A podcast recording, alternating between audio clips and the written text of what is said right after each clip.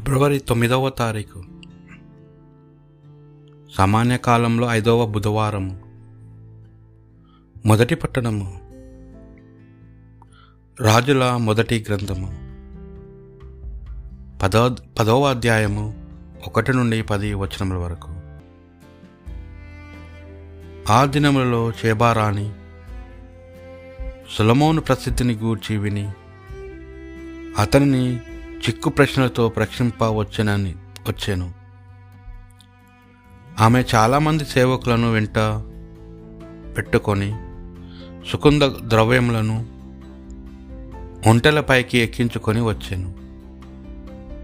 రత్నములను పెద్ద మొత్తమున బంగారమును కూడా కొని వచ్చాను. రాణి సొలమోనును కలుసుకొని తనడగా గోరిన ప్రశ్నలన్నీ అడిగాను. అతడు ఆమె ప్రశ్నలన్నిటికీ జవాబు చెప్పాను. ఆ ప్రశ్నలలో అతనికి తెలియనిదేది లేదు. సులమోను విజ్ఞానము అతడు నిర్మించిన ప్రసాదము అతని భోజనశాల భోజనమును అతనికి కొలువు చేయి ఉద్యోగులు అతని పరిచారకులు నేర్పరితనము వారు తాల్చు వస్త్రములు అతనికి ద్రాక్షాసారమును అందించు సేవకులు. అతడు సమర్పించు దహన బలులను చూ చూచుసరికి ఆమెకు నోట మాట రాలేదు. ఆమె అతనితో నిన్ను గూర్చి నీ విజ్ఞానంను గూర్చి నేను మా దేశంలో విన్న వార్తలెల్లా నిజములే. కానీ నేను ఇచ్చటికి వచ్చి నా కళ్ళతో చూచే వరకు ఆ వార్తలను నమ్మలేదు.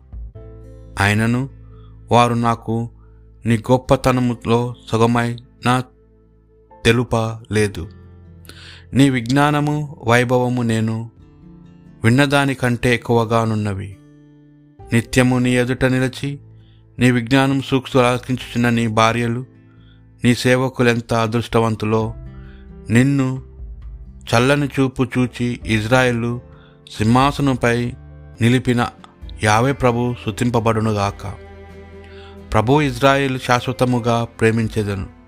కనుకనే వారిని నీతి నియములతో న్యాయముతో పరిపాలించుటకు నిన్ను రాజును చేసెను అనెను. షేబారాణి సలమోనునకు పన్నెండు బారో బరువుల బంగారమును సుగంధ ద్రవ్యములను రత్నములను బహుమతిగా ఇచ్చాను. ఆ రాణి కానుక చేసినున్న సుగంధ ద్రవ్యములు మరు మరెవరు సొలమొన్నకు ఇచ్చి ఉండలేదు. ఇది ప్రభువాక్ పుణ్యపురుషుడు విజ్ఞాన వాక్యములు పలుకును. ప్రభు మీదనే భారము వేయుము నీవు ఆయనను నమ్మినచో ఆయన నీ కార్యమును నెరవేర్చును. ఆయనని మంచితనమును వెలుగు వలె ప్రకాశింపజేయును. నీ ధర్మశాస్త్రమును మధ్యాహ్నపు సూర్యుని వలె బసింపజేయును పుణ్యపురుషుని విజ్ఞాన వాక్కులు పలుకును. పుణ్యపురుషుడు విజ్ఞాన వాక్కులు పలుకును. నీతి ప్రకటించు దేవుని ధర్మశాస్త్రము హృదయం నెలకొల్పి ఉండును. కనుక అతడు పాపము చేయడు. పుణ్యపురుషుడు విజ్ఞాన వాక్కులను పలుకును. ప్రభు నీతిమంతులను రక్షించును. అపత్కాలమున వారి నాదరించును. నీతిమంతులు ప్రభువును ఆశ్రయించుడు కనుక ఆయన వారికి సాయము చేసి వారిని కాపాడును.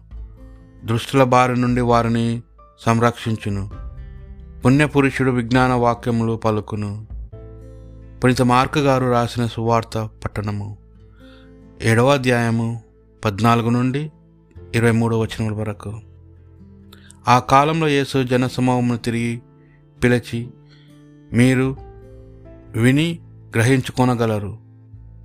వెలుపల నుండి లోపలికి పోయి మనుష్యుని అపవిత్రముగా చేయదగినది ఏదీ లేదు. కానీ లోపల నుండి బయలు వెళ్ళవే మనుషుని అపవిత్రముగా చేయును. అనేను.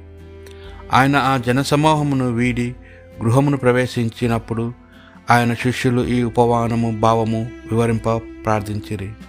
అంతటా యేసు శిష్యులను చూచి మీరు ఇంతటి మందమతుల మానవుడు భుజింపునది ఏది అతనిని మలిన్యము పరచదు ఏలైనా అది హృదయంలో ప్రవేశింపక ఉదారము ప్ర ఉదరములో ప్రవేశించి ఆ పిమ్మట విసర్జింపబడుచున్నది అని పదార్థములు భుజింపదగినవే అని ఆయన పలికెను. మానవుని మాలిన్యపరుచినది వాని అంతరంగము నుండి వెలువడినదే. ఏలనా హృదయము నుండి దురాలోచనలు వేషాగమనములు దొంగతనము నరహత్య వ్యభిచారము దురాశ దౌష్టము మోసము కామము మత్సరము దూషణము అహంభావము అవివేకము వెలవడును.